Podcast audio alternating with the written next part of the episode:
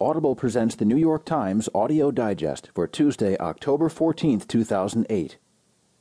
In this morning's front page headlines, U.S. investing $250 billion in banks. Krugman wins the Nobel for Trade Research, and Obama proposes steps to relieve economic distress.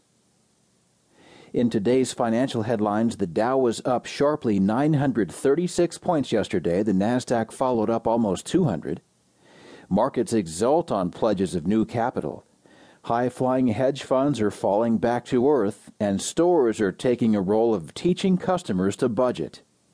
There'll be more business stories as well as more national and international news, the latest from the world of sports, and the opinions of New York Times columnist David Brooks. Now, from the editors of the New York Times, here are the stories on today's front page. This morning's top story is titled U.S. Investing $250 Billion in Banks, reported by Mark Landler from Washington. Buoyed by the biggest intervention in the American banking system since the Depression and similar moves in Europe, stock markets around the world staged one of the most powerful one day rallies in history on Monday. The Treasury Department, in its boldest move yet, is expected to announce a plan on Tuesday to invest up to $250 billion in banks, officials said.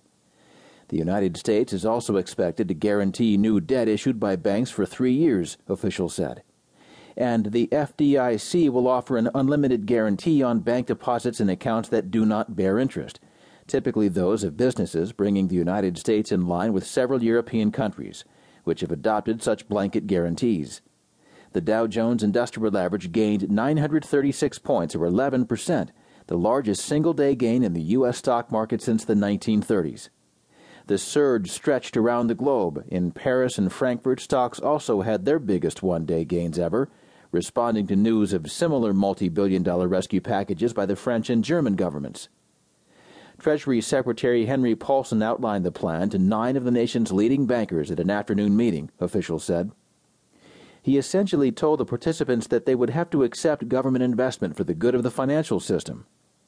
Of the $250 billion, which will come from the $700 billion bailout approved by Congress, half is to be injected into nine big banks, including Citigroup, Bank of America, Wells Fargo, Goldman Sachs, and J.P. Morgan Chase.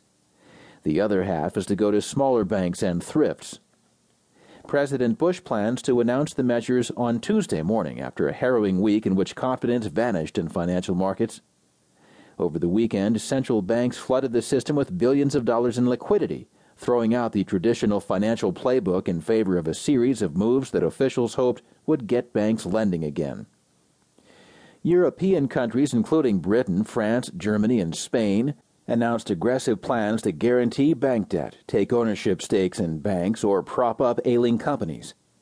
The Treasury's plan would help the United States catch up to Europe in what has become a race between countries to reassure investors that their banks will not default, or that other countries will not one up their rescue plans and in so doing siphon off bank deposits or investment capital.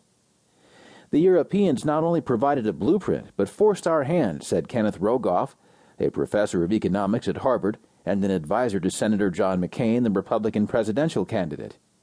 We're trying to prevent a wholesale carnage in the financial system. Rogoff and other experts said the government is remaking the financial landscape in ways that would have been unimaginable a few weeks ago, partly nationalizing the industry and making Washington the ultimate guarantor for banking.